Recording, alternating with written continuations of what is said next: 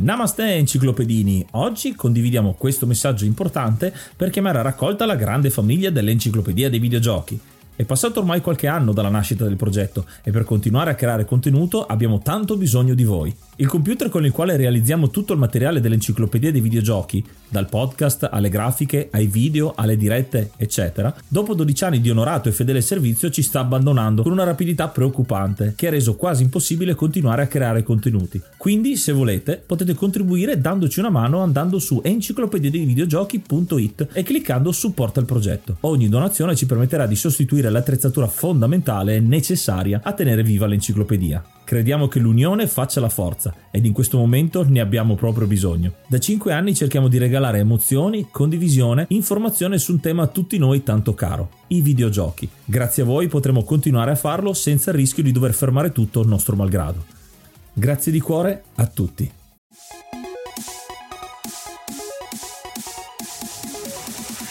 Namaste e benvenuti ad un episodio bonus dell'Enciclopedia dei Videogiochi. Io sono Yuga. E io sono Ace. Questo è il quinto episodio di questo podcast, questa seconda stagione di Elf Points. Questa nuova stagione si concentra più sui risvolti psicologici legati al mondo dei videogiochi, dalle sue applicazioni alle sue controindicazioni. Ma noi siamo solo dei videogiocatori e per questo abbiamo invitato come compagno di viaggio Sebastiano di Neuropsychogaming, studioso di neuroscienze e appassionato videogiocatore che ci darà modo e una mano mano a navigare nei meandri dell'argomento. Bentornato Seba. Ciao ragazzi, grazie, è un piacere ritrovarvi qui, grazie per questo nuovo invito. Bene, come avrete sentito negli episodi precedenti abbiamo navigato, abbiamo spaziato in più argomenti che riguardano la psicologia all'interno del mondo dei videogiochi e come questo ultimo episodio passiamo a approfondiamo un po' sui videogiochi nell'ambiente lavorativo nelle aziende, giusto? Sì, potremmo dire che oggi chiudiamo un po' il cerchio di questo percorso che abbiamo fatto insieme in Health Points perché abbiamo parlato un po' dell'applicazione dei videogiochi videogiochi in contesti diversi, abbiamo parlato dell'ambito clinico, della scuola e oggi diciamo andiamo a completare un po' il quadro parlando di quando il videogioco viene utilizzato eh, in azienda, nell'ambiente lavorativo per migliorare alcune, alcune componenti. Faccio questa premessa che non parleremo solo di videogiochi presi e utilizzati nel contesto aziendale, ma anche di gamification, che è una cosa leggermente diversa ed è appunto l'applicazione di elementi che sono estrapolati dai videogiochi in contesti non ludici e in questo caso appunto nel contesto aziendale. Sembra un argomento molto interessante interessante e soprattutto abbastanza particolare perché solitamente lavoro e videogiochi sono due cose molto distanti, proprio il videogioco è tempo libero mentre il lavoro è quello occupato, se vogliamo fare un corrispettivo. E invece ci sono tanti esempi che andremo a sviscerare un pochino a parlare di questa gamification che è un termine che sta girando da un po', va abbastanza di moda da qualche anno, insomma, con alcuni elementi interessanti e sicuramente insomma sono codificati, l'elemento di gioco in generale è presente o comunque c'è voglia di metterlo all'interno dell'azienda, nello specifico il videogioco dà qualche strumento in più, forse perché la tecnologia va a legare quello che è il mondo di lavoro sempre più tecnologico con quella che invece è il videogioco, appunto un medium che vive di tecnologia. Quindi io direi subito di specificare per quanto riguarda il concetto di gamification, proprio perché c'è bisogno di gamification e videogiochi in un ambiente aziendale. Diciamo che tutto origina da un problema che riguarda uh, l'ambiente lavorativo, ma se vogliamo è un problema piuttosto diffuso nella società di oggi, una cosa che possiamo rintracciare anche ad esempio nel contesto scolastico ed è appunto quello che viene definito il disengagement, cioè il non coinvolgimento. Purtroppo molto spesso ci troviamo uh, a vivere delle situazioni, soprattutto nell'ambito lavorativo, poi anzi se avete diciamo delle esperienze in merito mi piacerebbe eh, conoscere appunto quello che avete provato voi nel vostro percorso. Effettivamente noi passiamo molto tempo in contesti nei quali appunto magari non possiamo non trovarci bene, possiamo non essere contenti di questo e questo ha sicuramente un impatto uh, in, nella nostra produttività, nel nostro modo di vivere quegli ambienti e in quello che produciamo. Diciamo che appunto questo è il, il bersaglio, se vogliamo, di tutti i, gli inserimenti di gamification, di videogiochi nel contesto aziendale che ovviamente vanno a occupare diciamo una parte eh, anche piccola della, del tempo di lavoro, vengono affiancati alle normali attività, però hanno proprio lo scopo di migliorare un po' queste problematiche. Il disengagement ha un impatto su tanti aspetti legati proprio all'attività lavorativa e molto spesso noi abbiamo appunto uno scarso piacere di stare fisicamente al lavoro e il lavoro può essere non appagante, non possiamo diciamo percepirlo come divertente, nel, inteso proprio come qualcosa che ci può far piacere fare. Questo può portare anche a problemi con i colleghi, per esempio se lavoriamo in un team ci può essere una comunicazione problematica, la cosa viene enfatizzata ancora di più se pensiamo ad esempio alla competitività che può nascere tra colleghi se per esempio qualcuno vuole andare a non so ricoprire un ruolo e quindi questo non fa che generare ancora di più dei conflitti. Ecco, tutte queste componenti che possono sembrare legate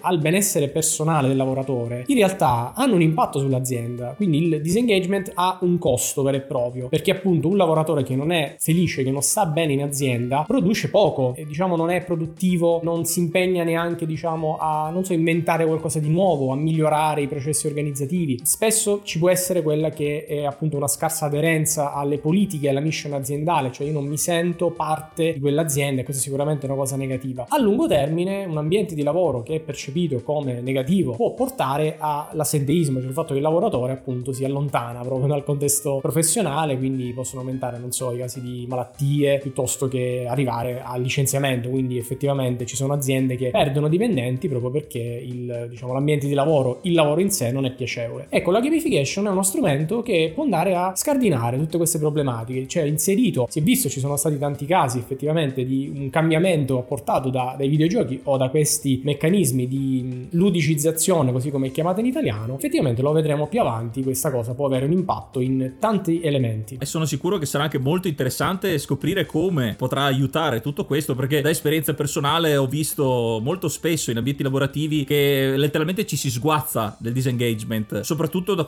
dal punto di vista della comunicazione, perché molto spesso capita che si faccia un lavoro, come dicevi, che non piace o comunque nel quale non si viene apprezzati quindi c'è tutta questa serie di problemi che effettivamente sono anche proprio curioso di scoprire come la gamification possa effettivamente aiutare. Tutto questo è a risolverlo ovviamente. In un certo senso, per esperienza mia personale di lavori passati, mi sembra che alcuni colleghi fossero degli NPC, non so se avete presente, perché facevano il loro lavoro quelle 8 ore e esattamente alle 5 suonava la campanella in un certo senso e andavano a timbrare per poter andarsene via il più velocemente possibile dal lavoro. E questo è forse anche parte del fatto che il loro lavoro non veniva tanto apprezzato, facevano quel lavoro dalla A alla Z e poi tiravano avanti insomma per le 8 ore. E questo non è tanto un problema dell'individuo in sé che non si sente coinvolto, ma è un problema dell'azienda stessa che non riesce a coinvolgerlo forse. Proprio perché c'è anche un problema di comunicazione aziendale all'interno dell'azienda. Moltissime aziende fanno fatica proprio nella comunicazione interna a mm, apprezzare e anzi molto spesso si cerca di puntare il dito quando succede qualcosa di sbagliato, ma quando invece c'è qualcosa di giusto, proprio per l'alta competitività a volte sono tutti lì a prendersi il merito di qualcosa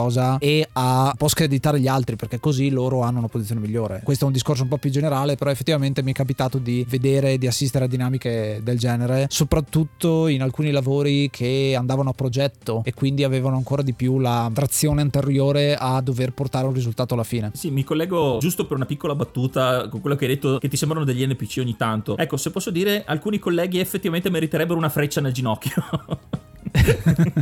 Però effettivamente in quali settori si esprime questa gamification? Allora potremmo dire che effettivamente è in tutti i settori che noi possiamo andare a inserire queste meccaniche ludiche e migliorare alcuni aspetti. Io in questo senso mi rifaccio molto a una classificazione che è di eh, Kevin Werbach, che è un docente americano che in realtà si occupa diciamo di studi legali e di eh, etica del business, però ha scritto un libro che consiglio tra l'altro che si chiama proprio The Power of Gamification e lui ha distinto diciamo due modi, due parti in cui appunto a livello aziendale quale la gamification si può inserire, che se vogliamo sinteticamente appunto verso l'esterno e verso l'interno, nel senso che appunto noi abbiamo una gamification che si rivolge verso l'esterno e quindi verso i clienti, tutto quello che è legato al marketing, alle vendite, a quello che è il consumer engagement. E poi c'è una gamification che è rivolta invece all'interno dell'azienda, che è quello di cui discutevamo prima, legato per esempio al coinvolgimento ma anche alla comunicazione, quindi più se vogliamo alla funzione del, di, di, human resource, quindi di risorse umane, poi vedremo insieme in che modo si esplica diciamo questa, uh, questa applicazione. Prima di passare alla sezione interna, come abbiamo appena detto, ci terrei a cominciare più dall'esterno, che magari ci riguarda, che magari ci appartiene di più, visto che anche noi siamo consumatori, abbiamo a che fare con altre aziende proprio come usufruitori del servizio. Quindi in questo caso in che modo eh, si può usare il gioco per coinvolgere gli utenti, i clienti veri e propri? Anche se non ce ne accorgiamo, tanti di questi esempi magari ce li abbiamo avuti di fronte, però adesso possiamo andare a riconoscerli e renderci conto che appunto sono strategie che sono state fatte appunto per farci divertire, per attirare attivare quelle che sono le meccaniche di gioco che appunto poi ci hanno avvicinato a un determinato marchio o a un determinato prodotto. Già il caso comune più semplice che si può fare sono uh, le raccolte punti al supermercato. In quel caso, anche se noi non ci pensiamo, però vengono a essere attivati dei meccanismi interni al, al cliente che poi ci stimolano diciamo a ritornarci, che in qualche modo ci legano anche, questa è una cosa che ripeterò, ci legano emotivamente in maniera positiva proprio al marchio, al prodotto, al, diciamo alla, all'azienda di per sé. Effettivamente questo strumento che è così semplice in realtà innesca che cosa? Innesca il fatto che tu ricevendo questi punti hai la percezione di aver guadagnato qualcosa. Riprendiamo, riprendo un po' quello che ci siamo raccontati nella scorsa puntata sulla motivazione. Quello è un feedback positivo che come nel videogioco quando fai loot ti dà proprio l'impressione di aver guadagnato qualcosa e quindi tu lo leghi in maniera positiva. Ma poi cosa succede? Che se io mi rendo conto di aver già intrapreso appunto un percorso per ottenere un premio, è più facile che io mi rivolga poi allo stesso punto vendita per andare a completare appunto il percorso, raccogliere i punti e ottenere il premio. Un'altra cosa, un'altra meccanica è quella del collezionismo. Se ci pensate, questa cosa è stata utilizzata tantissimo, per esempio quando, eh, non so, magari vengono dati in regalo dei, dei pupazzetti, diciamo degli, degli, oggetti di questo tipo e molto spesso è una collezione, quindi eh, questo ti stimola, tanti videogiocatori lo sanno appunto quanto è bello andare a completare una collezione in game. In quel caso magari tu ci tornavi perché ti mancava appunto quel pezzo che ti faceva in qualche modo completare la collezione. Esatto, gli ovetti Kinder eh,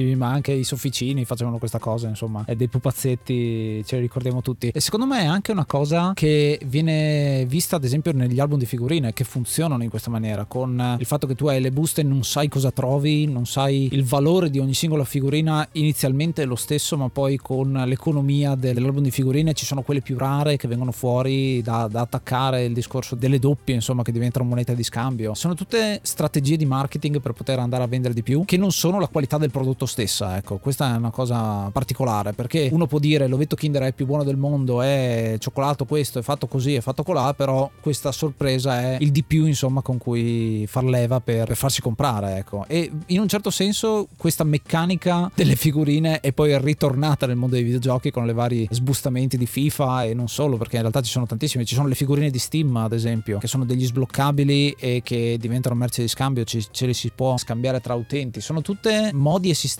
per agire sulle emozioni di quelli che sono i consumatori, i videogiocatori ed è molto potente il legame che si riesce a avere emotivo con questo genere di tattica. Sì, e questa non è una cosa secondaria. Difatti, diciamo, tutte queste strategie di marketing non so, sono studiate proprio ad hoc, molto viene preso a livello proprio di conoscenza da, dalla psicologia, dalle neuroscienze. Effettivamente tanti studi di neuroscienze hanno dimostrato come quando noi, diciamo, dobbiamo decidere, anche se non ce ne rendiamo conto, però spesso sono le emozioni a guidarci. Quindi quella strategia pubblicitaria o come questa per esempio della raccolta punti che in qualche modo va a veicolare le nostre emozioni è vincente perché effettivamente poi ci spinge, ripeto, anche inconsapevolmente poi a rivolgerci a quel prodotto piuttosto che a un altro. Ci sono delle volte in cui però viene usato letteralmente il videogioco legato a un prodotto proprio per invogliare eh, il cliente, giusto? Sì, diciamo che questo è il caso del um, marketing fatto diciamo tramite pubblicità se vogliamo. Molto spesso sono stati sviluppati questi che sono chiamati gli eh, advert game, appunto dei videogiochi fatti proprio a scopo pubblicitario. Advert game è proprio una, un'unione di advertising e pubblicità e game. In quel caso appunto l'obiettivo è di veramente far divertire perché effettivamente il videogioco poi se io penso al passato magari quei videogiochi ci sembravano appunto qualcosa di... era un periodo in cui magari eh, non, non ne avevamo tanti quindi poteva esserci anche un'affiliazione maggiore. Oggi magari una cosa del genere non avrebbe lo stesso impatto. Posso fare degli esempi, io mi ricordo il caso storico se vogliamo fu quel Pepsi Man, voi sicuramente conoscerete anche a livello diciamo di storia, eh, che fu questo, questo gioco per, per, PlayStation che appunto aveva come protagonista questa mascotte eh, che era una mascotte della Pepsi di questa bevanda. Tra l'altro un gioco che a livello di meccanica era ispirato a gran game come per esempio un Crash Bandicoot alcuni suoi livelli, molto spesso ho sentito questo paragone. Anche in Italia in effetti, eh, non so se vi ricordate, avete nei vostri ricordi qualche, qualche esempio del genere, io mi ricordo un periodo in cui ne uscirono tanti di videogiochi fatti per prodotti dolciari. Ad esempio c'era eh, una um, società di sviluppo che si chiama Artematica che sviluppava questi giochi, per esempio ce ne fu uno sul, sul Kinder Pinguì e quindi sono tutti giochi che eh, avevano appunto lo scopo di pubblicizzare effettivamente, era pubblicità quella che veniva fatta. Sì, anche se magari non eh, strettamente legata al prodotto. Come hai detto c'è il gioco di Pepsi Man che era appunto una, una strategia commerciale per il brand della Pepsi. In Italia mi ricordo appunto questi CD nelle merendine o assieme a particolari biscotti prodotti, molti ricorderanno e anche io Ace sicuramente perché io ce l'ho avuto per anni, anche senza mai giocarci in realtà, è il, ci dico, il gioco di Totò Sapore, che era questo cartone animato italiano su questo Totò Sapore che non aveva granché a che fare con le merendine, ma cercavano di andare a traino, anche solo per avere un gioco gratuito, perché era compreso nel prezzo delle merendine, quindi anche lì secondo me la, la strategia di comunque regalare qualcosa, anche se non strettamente legato, ma che comunque con il mondo dei videogiochi, quindi che si appella proprio al target di certi prodotti come le merendine, è stata un'idea vincente, se vogliamo mettere tra virgolette. Lo sapevo che lo eh, citavi Totò Sapore, che è, un, è una cosa da citare sicuramente. E tornando un attimo indietro, ci sono questi brand che entrano nel mondo dei videogiochi, mi ricordo i videogiochi di McDonald's che uscivano, Mac Kids e Global Gladiator, tra l'altro molto particolare perché mentre Mac Kids è un uh, clone dei primi Super Mario, di Super Mario 2 più o meno come meccaniche, però con questa M ovunque, c'è abbastanza di storia legata al mondo di, di quelle che erano le mascotte del tempo, non solo il clown, ma anche tutta quanta una serie di altri personaggi secondari che in Italia si sono visti poco. Global Gladiator, che è il seguito, in realtà non c'è quasi nessun riferimento poi a brand McDonald's, agli hamburger, eccetera, c'è semplicemente la M che pervade il gioco. Cosa interessante perché ci sono tanti giochi che poi rendono il premio il prodotto, quindi ad esempio c'erano delle patatine, c'era la Luco Zaid di Super Frog, tanti giochi in cui il power up, il premio finale appunto era il prodotto stesso. E quindi vuol dire che stai aumentando di valore, stai dando qualche proprietà in più, qualche proprietà leggendaria diciamo al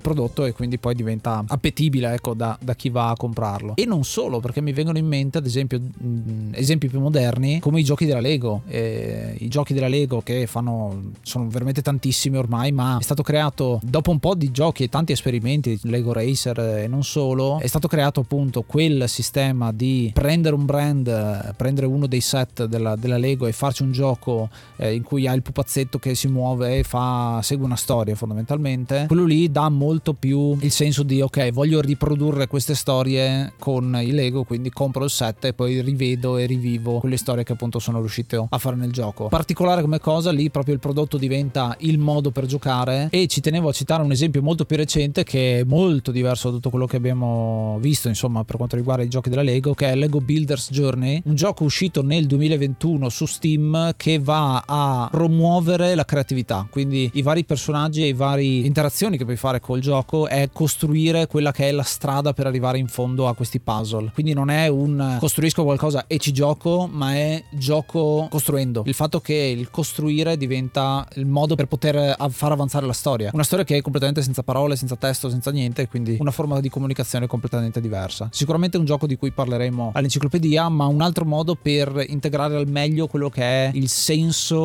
del prodotto in questo momento, cioè la creatività. Ma ti devo dire interessante questo, questo titolo, non lo conoscevo, eh, diciamo di giochi Lego, conosco diciamo la, la, saga tra virgolette principale se vogliamo. Mi pare che quest'anno sia uscito eh, la saga degli Skywalker addirittura perché loro fanno tanti giochi su Star Wars. Io penso che eh, i giochi della Lego sono nati, i videogiochi almeno, come advert game. Ora bisognerebbe andare a vedere effettivamente storicamente cosa è avvenuto, però io penso che sia quello diciamo lo scopo per cui sono nati. Ma ad oggi possiamo riconoscerli come un vero brand e in realtà eh, tutti questi prodotti, tra cui anche il film, fanno parte di una strategia proprio dell'azienda per promuovere il suo brand, cioè eh, per far sì che il marchio arrivi a tante persone e sia riconoscibile quello che viene chiamato il brand awareness. Diciamo che oggi nel mercato attuale è molto difficile emergere, questa è la, la chiave diciamo della vittoria anche a livello proprio commerciale, quindi tu hai magari per un, una tipologia di prodotto tantissimi marchi e effettivamente quello che riesce in qualche modo a emergere con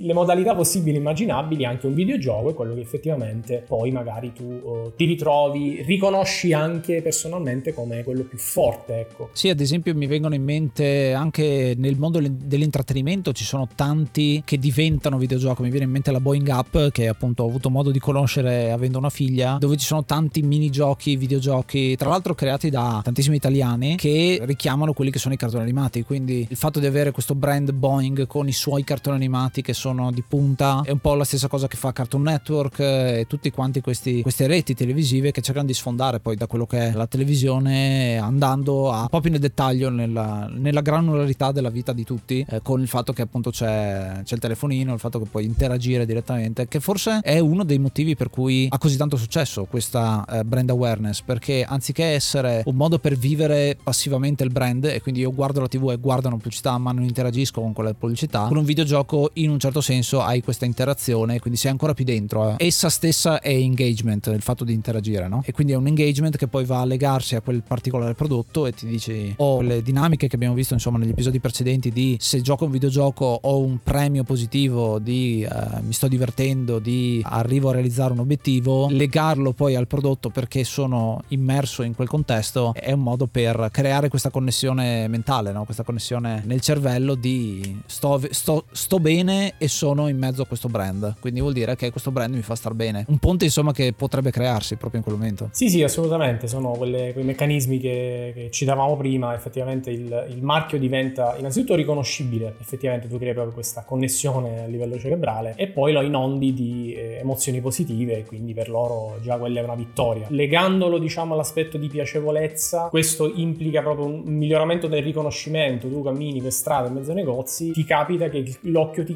cada proprio in quel marchio, perché? Perché già appunto il cervello ti, eh, ti suggerisce di andare verso quello che appunto ha riconosciuto come, come positivo, come appagante. Sì, però non dimentichiamo che comunque è tutto creato ad hoc per eh, come essere commercializzato, per vendere, quindi questo brand awareness, eh, questo riconoscimento che il cliente ha quando vede quel brand in base alle applicazioni o comunque ai vari scopi sono appunto per vendere. Il fatto che sia fondamentale coinvolgere eh, l'utente finale è un po' come una volta quando si, eh, si sceglieva tra Nike e Reebok che c'era un po' le varie pubblicità o l'appetibilità di una contro l'altra o anche come nella console wars ad esempio Nintendo contro Sega.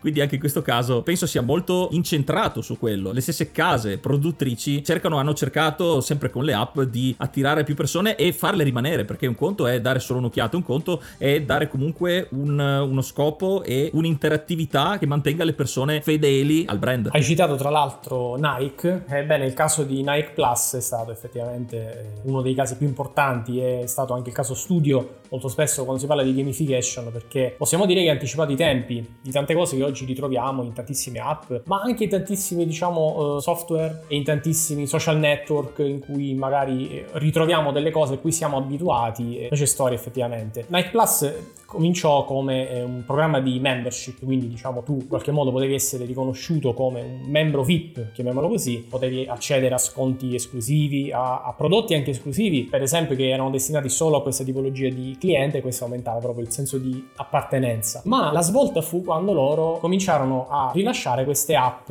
legate alla corsa e all'allenamento, inserendo tantissime meccaniche di gamification, perché in qualche modo loro inserirono, diciamo, monitoraggio di quelli che erano le performance di allenamento con livelli che tu potevi vedere effettivamente e cominciarono a inserire quei meccanismi che abbiamo imparato a conoscere anche insieme in queste puntate come per esempio i feedback sia acustici che visivi durante l'allenamento al termine anche le app attuali che non si chiamano più Nike Plus hanno cambiato nome proprio si complimentano con te quando finisci l'allenamento effettivamente quel feedback positivo è, essenziale ma poi ci sono all'interno di queste app e c'erano a quel tempo obiettivi giornalieri obiettivi settimanali che sono poi che cosa? sono le missioni che noi diciamo ritroviamo nei videogiochi sono sempre quelle una cosa importante importante fu l'inserimento delle classifiche, cosiddetta leaderboard, cioè vedere appunto chi si classificava per primo. Questo innescava anche la componente sociale, effettivamente. Comunque queste app ebbero tantissimo successo e Nike ne approfittò cominciando a mettere in commercio dei prodotti proprio legati a queste app. Eh, infatti ci fu un periodo in cui eh, misero in commercio questi sensori che si inserivano nelle scarpe e registravano l'allenamento e si connettevano all'iPod. E effettivamente ebbero un successo strepitoso. Oggi in realtà non sono più in commercio perché in realtà anche già lo smartphone, diciamo, fa queste cose, seppure ehm, continuano comunque a insistere su questa cosa anche perché ormai hanno in qualche modo raggiunto un'utenza, un bagaglio di utenza che è rimasta. Per esempio hanno lanciato di recente una linea in associazione con Apple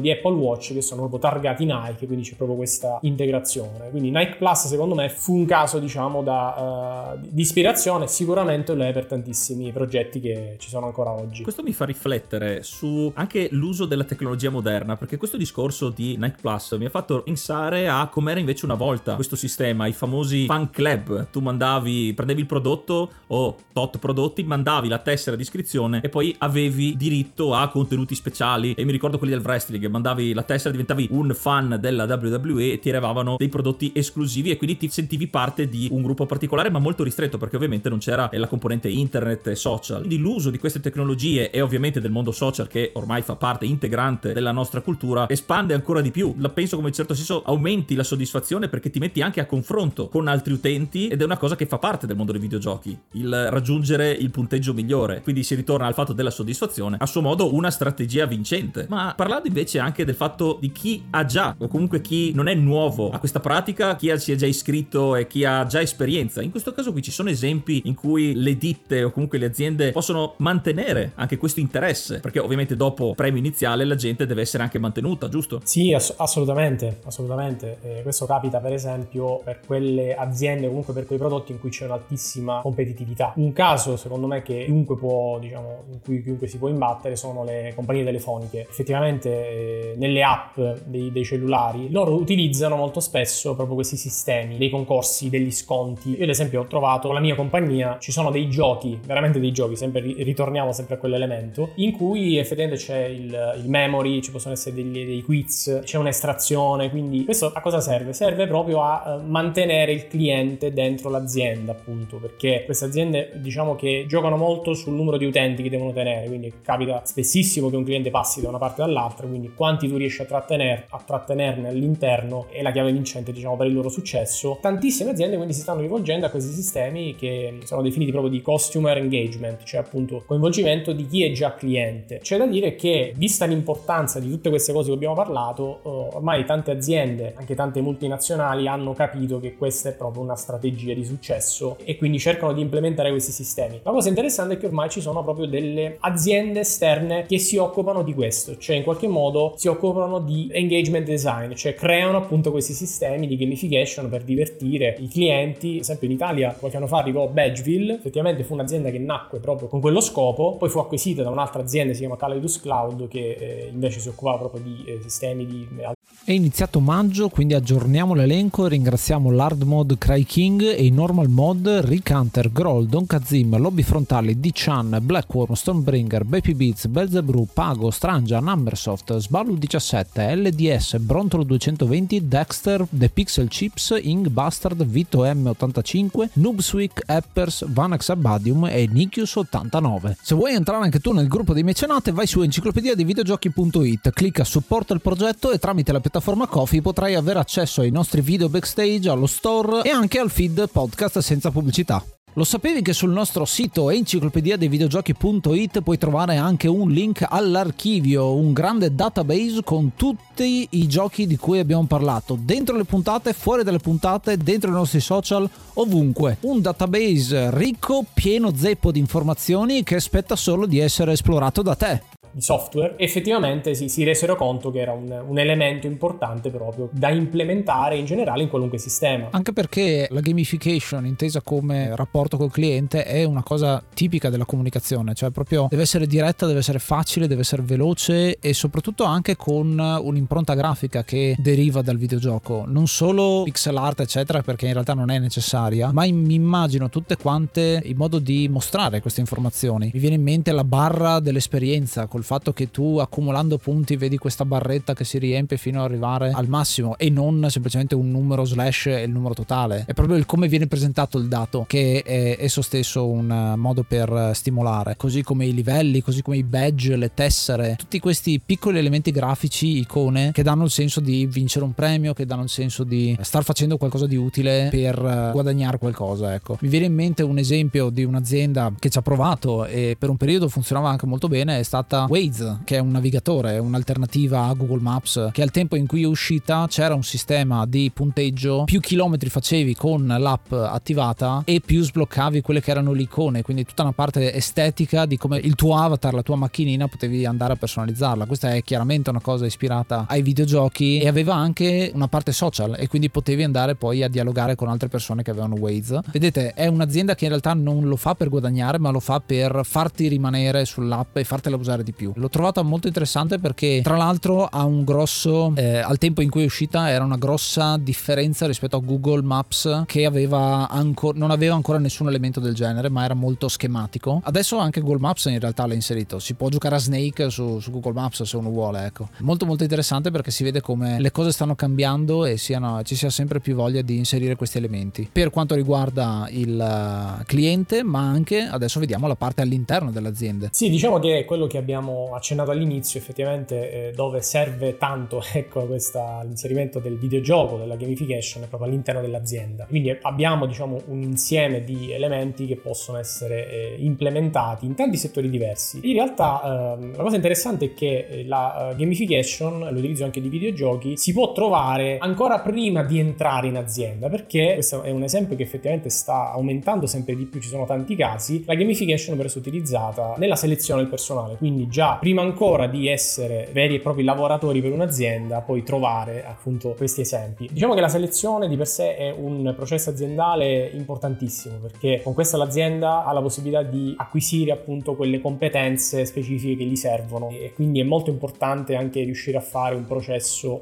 molto, molto preciso. Le aziende moderne di solito hanno appunto un eh, reparto di risorse umane che ci sono proprio dei professionisti che si occupano di recruitment, di selezione, oppure si possono appoggiare a società esterne, quelle che prima venivano chiamate le società interinali, oggi sono le agenzie per il lavoro, uh, offrono proprio questi servizi. Tanto è importante appunto questa, uh, questa funzione. Ultimamente in tanti casi ci si sta affacciando all'uso dei videogiochi durante le fasi di selezione, che può sembrare una cosa uh, diciamo molto particolare come scelta perché appunto diciamo all'inizio il lavoro è comunque qualcosa di serio, quindi perché utilizzare un videogioco? In realtà i vantaggi sono, sono tanti perché innanzitutto tu vai in qualche modo a presentare un qualcosa che è oggi molto usato, sappiamo quanti sono i videogiocatori nel mondo, quindi se tu in qualche modo ti approcci da candidato ecco, a qualcosa a cui sei abituato ad utilizzare rispetto ad altre prove è diciamo un collegamento importante, ti senti anche più a tuo agio. Pensiamo ad esempio alle nuove generazioni che ci sono nati effettivamente con questi sistemi, è, è, è un enorme eh, vantaggio. Poi di per sé, come sappiamo, è più divertente e coinvolgente magari di una prova differente, di un colloquio. Molto importante il fatto che appunto la componente ludica sembra coinvolgere e abbassare quella che è l'ansia e la tensione dovuta alla situazione di selezione. Perché questo? Perché giustamente noi ci sentiamo sotto giudizio perché effettivamente è quello che succede in quel momento e purtroppo l'ansia e la tensione può portare a mascherare quelle che sono in realtà eh, i talenti della persona che hai di fronte. Quindi riuscire in qualche modo a eh, liberarsi di questa cosa è importante perché ti può far vedere in qualche modo che caratteristiche e qualità ha la persona. È interessante inoltre il fatto che col videogioco noi possiamo, come sappiamo, creare delle situazioni e effettivamente questo ci permette di creare delle esperienze che sono simili alla realtà lavorativa. Questo in generale è proprio una tecnica che si utilizza in selezione che è il role playing. Io metto proprio le persone in una situazione tipo che potrebbero incontrare nel lavoro e vedo come si muovono. Però il videogioco ovviamente il sistema digitale ti offre eh, diciamo grandi possibilità di immaginarti qualunque situazione veramente. C'è una componente poi anche di employer branding, nel senso che appunto il candidato, anche il lavoratore poi ha un'immagine migliore della società, appunto, quindi vedi una, una società che utilizza un sistema del genere che appare più moderna, sempre va a attivare quella componente positiva, quindi questo è anche per questo diciamo viene scelta questa modalità. C'è però un motivo molto importante. Diciamo che eh, molto di recente le multinazionali, le organizzazioni si sono rese conto del fatto che appunto nel successo lavorativo, nella carriera, quindi nel, diciamo nella scelta vincente di un candidato, se vogliamo, non sono importanti esclusivamente quelle che sono chiamate le hard skills, quindi parliamo per esempio della, uh, so, dell'esperienza lavorativa, uh, dello, degli studi che sono stati fatti, della, diciamo, della lingua che si conosce, quelle che sono le conoscenze e competenze, quelle scritte nel curriculum e anche magari le abilità cognitive, ma quello che effettivamente poi incide con quello che la persona farà nel contesto lavorativo sono le soft skills, che sono sostanzialmente quelle abilità socio-emotive che incidono nel modo in cui la persona poi in qualche modo si comporta, è in grado in qualche modo di muoversi all'interno del, del contesto organizzativo, di interagire con gli altri, di gestire le problematiche che si troverà di fronte, sono proprio delle risorse interiori, per esempio la flessibilità, la, la capacità comunicativa, la gestione dello stress è fondamentale. Ora la questione è che le vecchie modalità di selezione, queste componenti un po' le trascuravano, perché ti bastava magari vedere un curriculum molto ricco e dire beh abbiamo un candidato che comunque è preparato, però in realtà appunto dicevo le società si sono rese conto che andando a vedere queste componenti tu, tu riesci in qualche modo a acquisire un candidato che effettivamente poi può dare molto all'interno dell'azienda. Ecco, il videogioco da questo punto di vista può essere importante perché nel videogioco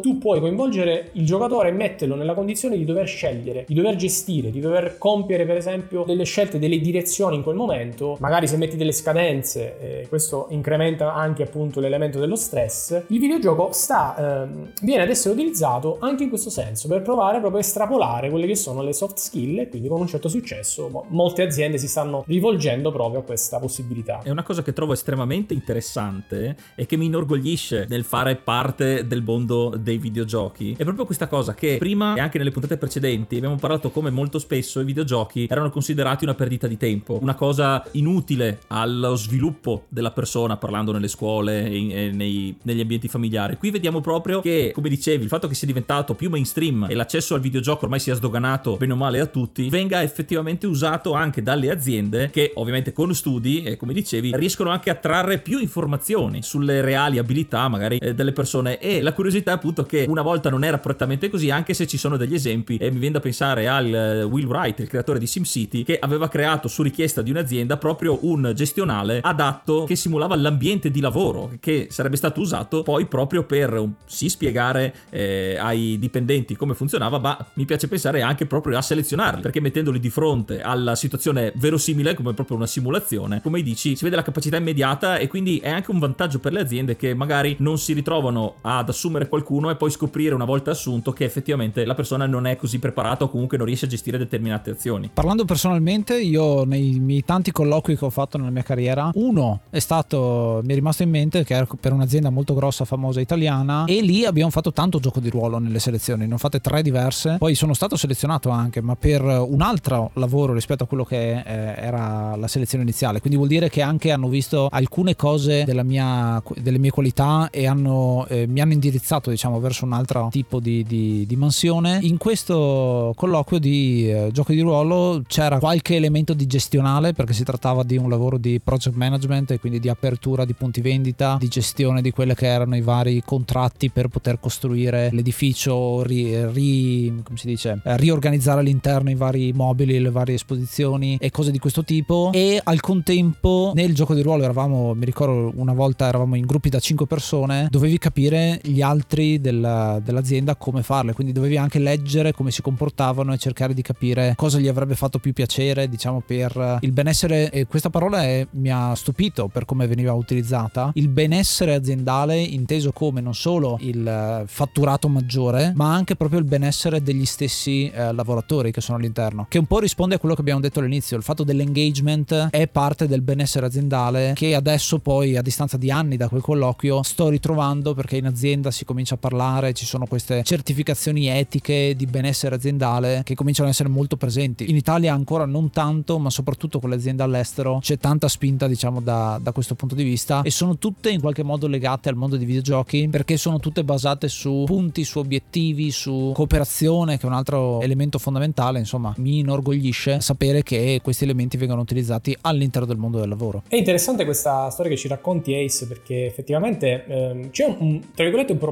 rispetto proprio all'utilizzo di questi strumenti nella selezione che appunto è il fatto di conoscerli, nel senso che eh, ovviamente eh, l'azienda diciamo si fa anche una pubblicità e si mostra diciamo in maniera positiva eh, utilizzando questi strumenti, però molto spesso può non essere totalmente aperta eh, nel divulgare ecco quali strumenti utilizza, perché eh, in realtà se si tratta di strumenti di selezione vere e proprie, in quel caso potresti andare ad avvantaggiare un potenziale candidato e quindi non puoi andare a raccontare tutto. Quindi ci sono esempi di videogiochi utilizzati per la selezione che magari sono eh, legati ad alcune campagne di assunzioni che poi si eh, finiscono e poi effettivamente si viene a conoscere che hanno utilizzato questo sistema. E uno di, degli esempi, uno dei casi molto interessanti fu uh, fatto da um, ehm, MSC e si chiama MSC Inner Island. In questo caso in sostanza sostanza il candidato, la persona veniva coinvolta in questa esperienza game based in cui che aveva proprio lo scopo di reclutare giovani laureati per fargli fare uno stage all'interno della nave da crociera. Quindi eh, c'era tutto proprio un percorso di eh, profilazione dei soggetti, quindi si vedevano le preferenze nei viaggi, magari come loro avrebbero organizzato i pacchetti all'interno della crociera e addirittura gli veniva dato l'incarico di costruire la loro isola personale, quindi si trasformava se vogliamo un po' in un gestionale. C'erano eh, all'interno dei minigame che analizzavano le performance, cioè quindi è diciamo un sistema molto molto completo che faceva fare tante cose, alla fine si eh, chiedevano idee e soluzioni per migliorare i servizi a bordo, per esempio la ristorazione, il benessere, le escursioni. E effettivamente eh, questo strumento servì per reclutare alcuni soggetti, perché eh, proprio quest'ultima cosa, in cui loro proponevano queste idee, veniva usata per scegliere i candidati più brillanti, quelli che magari avevano le idee più geniali, oppure semplicemente quelli che mostravano spirito di iniziativa, quelli che sembravano magari di tenerci di più, ecco, in qualche modo, oppure che avevano dimostrato magari capacità gestionale gestionali nelle fasi precedenti e quindi questo fu diciamo un esempio interessante che poi appunto come dicevo si concluse e quindi oggi noi diciamo ne sappiamo di più perché appunto poi venne fatta proprio una pubblicità rispetto a questa cosa e oggi abbiamo questo esempio. Una cosa molto importante sempre all'interno della gestione aziendale, dopo ovviamente quella della quale abbiamo appena parlato che è appunto la scelta del personale, ovviamente è la formazione, quindi una volta preso questo personale che può essere sì formato, però in un ambiente lavorativo diverso, comunque una prima esperienza dovrà essere comunque formato. E in questo caso mi ricollego molto, anzi l'argomento si ricollega molto all'altro episodio di Hellpoints che si occupava della pedagogia, dell'educazione scolastica e di come il mondo dei videogiochi può e aiuta eh, questo tipo di insegnamento e questo si espande anche al mondo del lavoro, immagino. Il fatto di usare dei videogiochi può essere anche molto utile per introdurre e facilitare e addirittura anche invogliare, penso, un dipendente o comunque uno all'interno della, di una società, di un'azienda a fare sempre meglio, bypassando le solite promesse di aumenti di stipendi, eccetera. Proprio l'iniziativa, come dicevi, da valutare all'ingresso nell'azienda, in questo caso viene anche più, viene anche incentivata. In questo caso ci sono degli, degli esempi, è effettivamente così? Sì, diciamo che in generale, come eh, bene dici tu, la formazione a livello aziendale è importante. Molto spesso quello che succede con i, i nuovi ingressi, se vogliamo, che magari nei primi periodi c'è quell'elemento proprio di entusiasmo per cui appunto producono di più, appunto hanno diciamo molta concentrazione, poi si può incorrere anche magari in abitudine. Quindi è molto importante per l'azienda andare proprio a mantenere alto il livello di attenzione, oppure la formazione è comunque essenziale per l'aggiornamento, oppure se ci sono dei cambiamenti a livello aziendale e delle, tra- delle, transizioni ad esempio, quindi è proprio un elemento essenziale. Come hai detto bene tu, noi possiamo prendere effettivamente tutto quello che abbiamo raccontato nell'episodio di Points sull'educazione per capire come eh, elementi di gamification o utilizzo vero e proprio di videogiochi può andare in qualche modo a stimolare di più la persona, a coinvolgerla e quindi sicuramente ad oggi ci sono tanti esempi, eh, quelle aziende che citavo prima, quel Badgeville, sono aziende che si occupano proprio di implementare sistemi di gamification nelle aziende a tutto tondo. E una di queste cose riguarda proprio eh, l'utilizzo di sistemi per i dipendenti, appunto, per coinvolgerli nella formazione, ma anche in altre cose. Ad esempio, alcuni strumenti sono utilizzati proprio per creare una sorta di social network, se vogliamo, all'interno dell'azienda, per coinvolgerli, per stimolarli in qualche modo a pubblicare alcune cose. A livello di formazione possiamo ripetere alcune cose dette prima, cioè il fatto che appunto um, il videogioco ti consente di creare in maniera flessibile tante situazioni che il dipendente può incontrare nel suo percorso professionale, quindi li puoi formare proprio a gestire, se vogliamo, determinate situazioni. Mi viene l'esempio di eh, staff di hotel e oppure per esempio dei manager o personali che devono gestire i locali o delle attività. L'utilizzo di videogiochi o comunque di eh, strumenti game based viene utilizzato molto nel, nell'ambito medico. Ci sono tanti professionisti della salute, anche della salute mentale, che utilizzano questi sistemi. Molto spesso si fa questo per diciamo aumentare il successo nelle diagnosi, nel riconoscimento, perché quello è un elemento uh, chiave, è un elemento molto delicato ecco, della, della fase diciamo clinica, quindi si cerca in qualche modo modo di, di, far sì che il professionista non incorra in errore, appunto, e quindi eh, si mettono di fronte a queste prove. Oppure c'è un, un, caso importante, molto studiato in letteratura, che riguarda i chirurghi. Molto spesso nella formazione professionale dei chirurghi vengono utilizzate proprio delle eh, esperienze virtuali, anche con elementi di gamification. Per esempio, molto si sta spingendo ultimamente sull'utilizzo della realtà virtuale, quindi anche con magari controller che eh, diciamo eh, in qualche modo simulano in maniera molto precisa ecco, i movimenti e quindi pare che appunto appunto abbiano uh, molto successo perché diminuiscono effettivamente il, la percentuale di errori. Faccio una parentesi, una cosa che diciamo ho sentito recentemente, uno studio che ho incontrato, in, pubblicato da pochissimo, che eh, in realtà ha visto come già i videogiochi FPS in qualche modo migliorano le performance dei chirurghi, quindi in realtà eh, insomma qua riconosciamo ancora una volta ecco, che i videogiochi eh, hanno questo, questo, effetto positivo. Quindi rimanendo appunto a livello diciamo della, della formazione aziendale, il videogioco può essere utilizzato in tanti sensi, ma già con l'obiettivo di voler in qualche modo stimolare, motivare il, il dipendente, lì si può sbizzarrire, queste aziende usano per esempio sistemi di reward molto complessi, utilizzano badge, livelli, obiettivi da, da portare a termine, premi, ricompense, classifiche, insomma anche in questo caso il videogioco e la gamification ha un suo ruolo. Ecco, speriamo che per i chirurghi non abbiano usato Surgeon Simulator, che è uno di quei giochi che prende proprio in giro questa cosa, il fatto che hai comandi super difficili e, e fa capire quanto effettivamente sia difficile il lavoro dei chirurghi videogiochi. Ci tengo a fare anche un'altra citazione, visto che stiamo parlando di formazione, di videogiochi, eccetera, eccetera, che c'è un film che molti si ricorderanno del 92 con Robin Williams che si chiamava Toys, giocattoli, dove lì eh, la storia negativa è che i videogiochi vengono utilizzati per addestrare le truppe, a fargli guidare proprio gli aerei. Ed è una cosa interessante perché ad esempio quel tipo di videogioco, eh, lì ovviamente è stereotipata, è un modo per... il videogioco diventa il cattivo del gioco perché ci sono i giocattoli in realtà che sono il buono del gioco, quindi il gioco tattile, ma mi ha fatto ragionare molto sul fatto che alcuni giochi simulativi soprattutto aiutano tantissimo a quello che poi viene fatto nella vita reale nel, nel, nel lavoro. Ad esempio gli astronauti hanno tantissimi simulatori che sono al limite del videogioco come simulazione per poter capire i loro strumenti perché hanno miliardi di bottoni da trovare, soprattutto se parliamo delle, delle prime spedizioni spaziali. Quindi questo serious game che abbiamo già citato in precedenza che arriva all'interno della formazione aziendale e diventa un ottimo strumento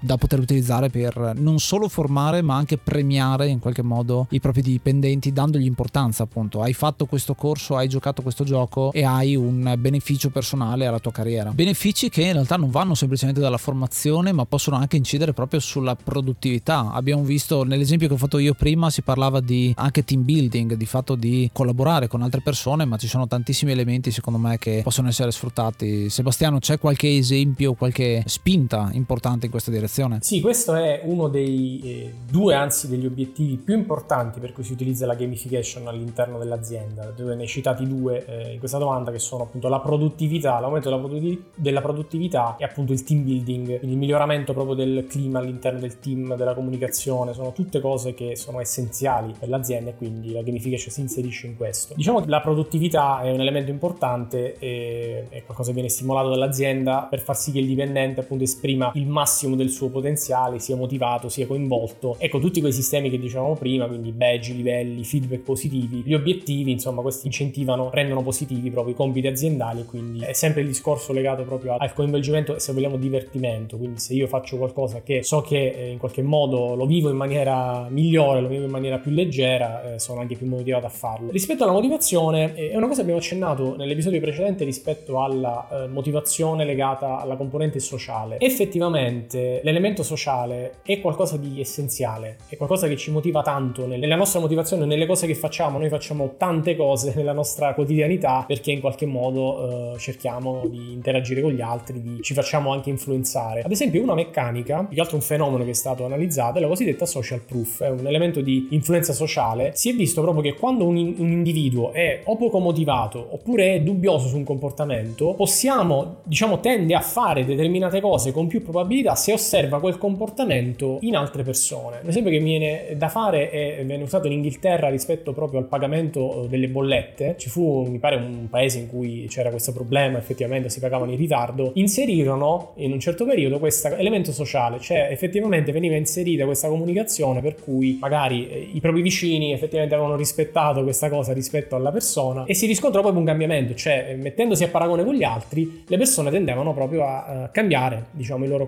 comportamenti, in quel caso pagavano con più regolarità. Ma diciamo che in generale questa social proof, questa influenza sociale è determinante, ma motiva, se ci pensate, tanti nostri, nostri comportamenti anche di acquisto. Se pensiamo ad esempio all'e-commerce, oppure alle stesse pubblicità che fanno provare i prodotti, eh, le recensioni, sono tutti elementi in cui noi basiamo le nostre decisioni su quello che fanno gli altri. A livello aziendale, e per quanto riguarda la produttività, l'esempio che facevo prima rispetto al social network, ad esempio addirittura Microsoft ha implementato una cosa del genere nelle proprie eh, aziende, nella propria, diciamo, all'interno della propria organizzazione, ha proprio acquisito un'azienda che si chiama Yammer, che crea questi social network all'interno dell'azienda. E effettivamente ha visto come in qualche modo utilizzando eh, in maniera anche un po' furba, se vogliamo, questa, questo stratagemma, questo strumento, si potevano influenzare i comportamenti dei dipendenti, cioè se si faceva pubblicare ad uno dei dipendenti una foto, un post in cui si mostrava fare qualcosa, aver compiuto non so, un compito, aver raggiunto la chiusura di un conto prima della scadenza mensile, questa cosa influenzava gli altri perché tu in qualche modo ti senti, eh, ti metti in rapporto con l'altra persona e subisci questa influenza. Ovviamente qua eh, si va a entrare un po' in un ambito anche legato all'etica perché giustamente tutti questi sistemi bisogna un po' riflettere su come utilizzarli, bisogna utilizzarli nella maniera giusta perché ovviamente cosa fanno? Vanno a condizionare i nostri comportamenti, quindi insomma sono utilizzabili, eh, c'è sempre una, una componente positiva, non si deve scadere poi nel cercare in qualche modo di controllare ecco, i propri dipendenti. Ecco, questa tattica tattica, questa, questo modo di aumentare la produttività e anche proprio la contentezza dei dipendenti la trovo appropriata perché troppo spesso anche per esperienza personale questo succede anche al contrario. Un dipendente lavora di meno o comunque lavora con meno impegno perché vede anche altri colleghi o addirittura anche le sfere più alte di un'azienda che si fanno vedere che il loro impegno è minore e allora della serie chi me lo fa fare e ovviamente condizionano un certo tipo di persone di lavoratori. In questo caso qui la trovo molto azzeccata e però penso che eh, attivi o comunque vada un po' a intaccare un discorso abbastanza delicato, perché come hai detto eh, l'esempio del pagamento delle tasse in Inghilterra, vedendo qualcuno che fa una cosa positiva o meno, comunque in questo caso positiva, fa scaturire nel, nell'altra persona il, il, farlo anche lui e in un certo senso lo mette in competizione. Penso sia comunque un argomento delicato, soprattutto all'interno di un'azienda dove abbiamo citato anche inizio episodio, la competizione è sì un modo per valorizzare, per aumentare l'impegno dei lavoratori, ma può generare anche degli attriti, giusto? Sì, assolutamente, assolutamente. Diciamo che la, la, competizione in azienda è qualcosa di inevitabile perché appunto fa, fa parte di ogni persona, eh, poi nel contesto aziendale in cui magari ci possono essere degli obiettivi raggiungibili, dei ruoli da poter ricoprire, eh, si possono innescare queste dinamiche competitive che come dicevo prima eh, bisogna stare attenti nel modo in cui vengono a essere utilizzate perché eh, la competizione di per sé è comunque una spinta positiva, voler, voler migliorare, appunto non si deve scadere nel diciamo magari creare problemi nel, nei rapporti, dinamiche di ostilità, voler in qualche modo eh, sopravanzare gli altri, quindi va vista, diciamo, utilizzata in maniera, eh, in maniera corretta. Uno degli strumenti che si può utilizzare sono le classifiche o i premi, per esempio, come impiegato del mese. In questo caso eh, si dà ovviamente un riconoscimento, una soddisfazione ai vincitori, però c'è una grande spinta motivazionale che può spingere a volersi migliorare, a voler arrivare a ottenere questo premio. Rispetto alle classifiche bisogna evitare di fare una cosa, cioè quello di svilire troppo chi appunto non arriva, soprattutto gli ultimi classificati. In questo diciamo che i videogiochi ci danno uh, un esempio ancora una volta molto importante che è Mario Kart, insomma. Sicuramente ci avrete giocato nella vostra esperienza e avrete notato che esiste dentro Mario Kart questa tecnica del catch-up, dell'elastico così chiamata, che viene utilizzata anche in altri contesti. Cioè, il problema è che chi sta in fondo alla classifica può essere altamente demotivato rispetto per esempio a un secondo, terzo classificato in quel momento che pensa, beh, io magari posso farcela se mi impegno un po' di più, l'ultimo può cadere nella demotivazione più totale, vuol dire, beh, io che, a che fare mi sforzo se so che non ci posso arrivare. In Mario Kart chi è ultimo di solito pesca i power up, non so mi ricordo il missile, la meccanica è quella di in qualche modo favorire chi sta dietro rispetto a chi sta davanti, dando così la possibilità anche agli ultimi di risalire la classifica. Questo è proprio una, uh, un espediente, una strategia che si può fare rispetto a questa cosa. Sarà anche una meccanica che andiamo a utilizzare noi nel Guessing Tuesday perché abbiamo finito la stagione adesso e abbiamo notato come chi era in fondo alla classifica smetteva un po' di aver voglia voglia di far punti. Abbiamo deciso di cambiare un po' le regole del gioco proprio per uh, fare un po' più coinvolgimento anche con chi si salta una puntata, si salta una, una settimana. Ecco, modo per imparare anche da quello che stiamo facendo, che credo sia fondamentale Elf Points proprio per questo. Nel senso che noi stiamo qua a parlare di psicologia e videogiochi e in questo caso specifico di lavoro, ma c'è sempre un qualcosa da imparare secondo me da questa cosa. Parliamone in modo che tiriamo fuori questi argomenti. Ecco, un po' di pubblicità da solo, però, però, però ci piaceva insomma perché poi questo gioco avviene sul nostro gruppo Telegram che è un'ottima fonte di ispirazione e di condivisione ecco stiamo facendo molto su quel gruppo e tanti degli argomenti che vengono fuori anche la stessa Elf Points è nato grazie a quello sì infatti è bello ricordarlo effettivamente perché noi ci siamo conosciuti così quindi anche eh chi sì, ci ascolta esatto. è bello insomma è stato sul gruppo Telegram e... eh, effettivamente questa cosa del Guessing Tuesday vedi ti ho dato un, es- una... un espediente da utilizzare ma in generale il videogioco è così cioè ci dà tanti spunti tanti, tante conoscenze cose che che possiamo utilizzare anche nella vita reale. E riprendo ancora dall'esempio di, del Guessing Tuesday, che crea sì competitività, ma d'altra parte crea anche l'altra faccia della medaglia, ovvero la cooperazione. Con gli indizi si, si aiuta a vicenda con qualche spunto, con qualche ricordo per trovare la soluzione comune. Poi ovviamente chi la trova prima fa più punti, ma in questo caso qui penso che sia fondamentale sempre nel mondo del lavoro, soprattutto se il lavoro è fatto in team, quindi determinate branche di un'azienda che devono raggiungere un obiettivo comune lavorando in sincronia sincronia e evitando il più possibile gli screzzi che magari potrebbe dare la competizione. In questo caso come viene gestita all'interno delle aziende con i metodi del, della gamification e dei videogiochi? In generale le iniziative di team building ormai sono molto molto diffuse perché effettivamente tra le due componenti competizione e cooperazione diciamo che si tende sempre a preferire la seconda, la cooperazione perché effettivamente va eh, non solo proprio a far lavorare insieme il team ma proprio a rinsaldare i legami sociali e la comunicazione tra i dipendenti. Questa è una cosa che avevamo accennato prima ma è essenziale perché effettivamente molto del clima eh, lavorativo dipende proprio dai legami che ci sono tra le persone che stanno dentro l'azienda e soprattutto all'interno di un team. Immaginate eh, persone che devono comunicare tutti i giorni in continuazione, quindi è importante andare a rinsaldare questi legami. Quindi in generale queste iniziative di team building spesso vengono associate proprio a viaggi, eventi fatti nei weekend e molto spesso si utilizzano dei giochi. Quindi in generale proprio c'è la componente ludica è, è utilizzata in questo caso anche per coinvolgere, per dare uno spunto, ecco, una motivazione a fare qualcosa insieme. Rispetto a questa cosa mi sono imbattuto in questo studio del 2018 di Kate, del, eh, sono studiosi mm, della Brigham Young, Young University, hanno fatto una cosa molto interessante perché innanzitutto hanno previsto appunto questa iniziativa di team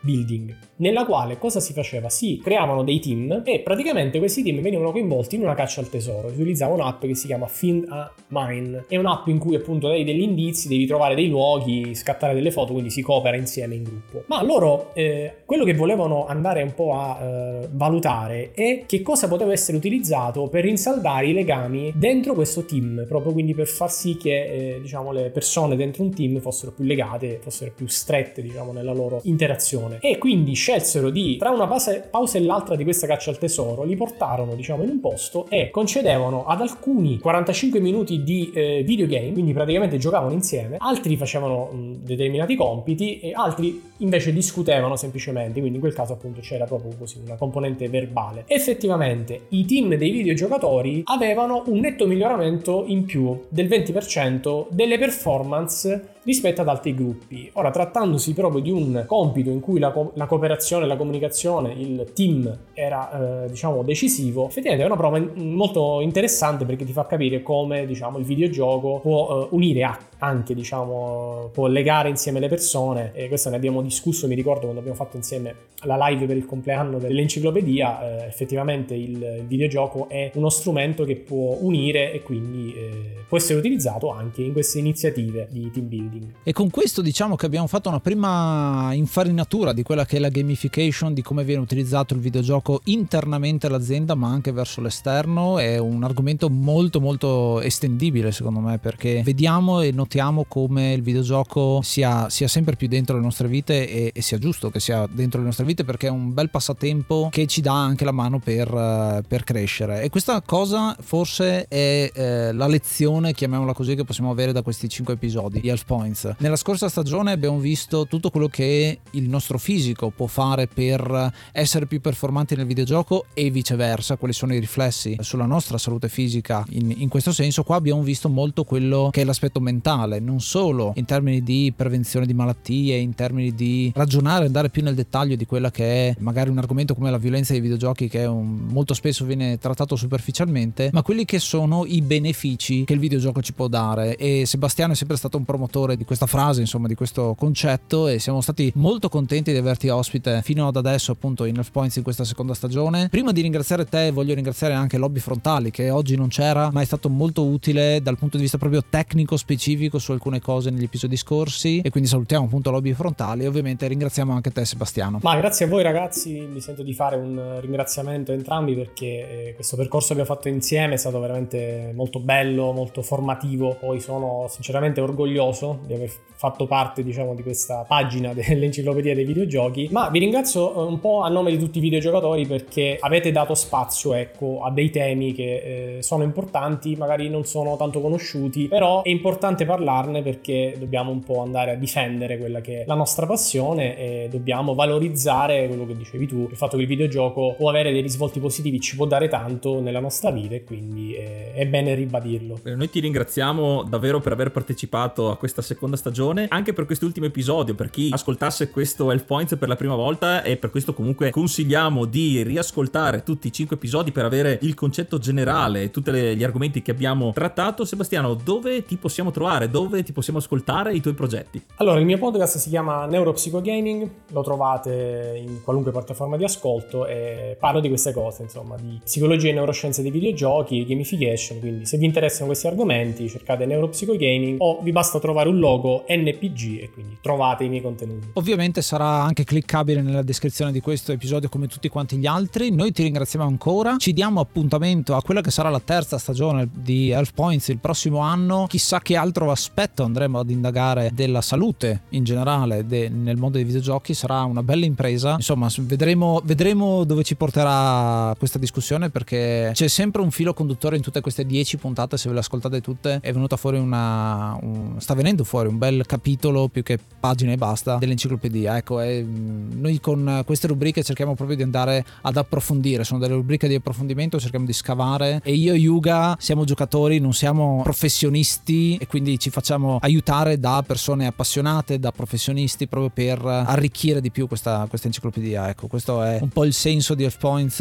Mi piace ripeterlo appunto ora che siete arrivati al finale di questa stagione. E ci vediamo la prossima. Allora, ci ascoltiamo la prossima. Io sono Yuga. Io sono Ace. Io sono Sebastiano. Namaste e be League.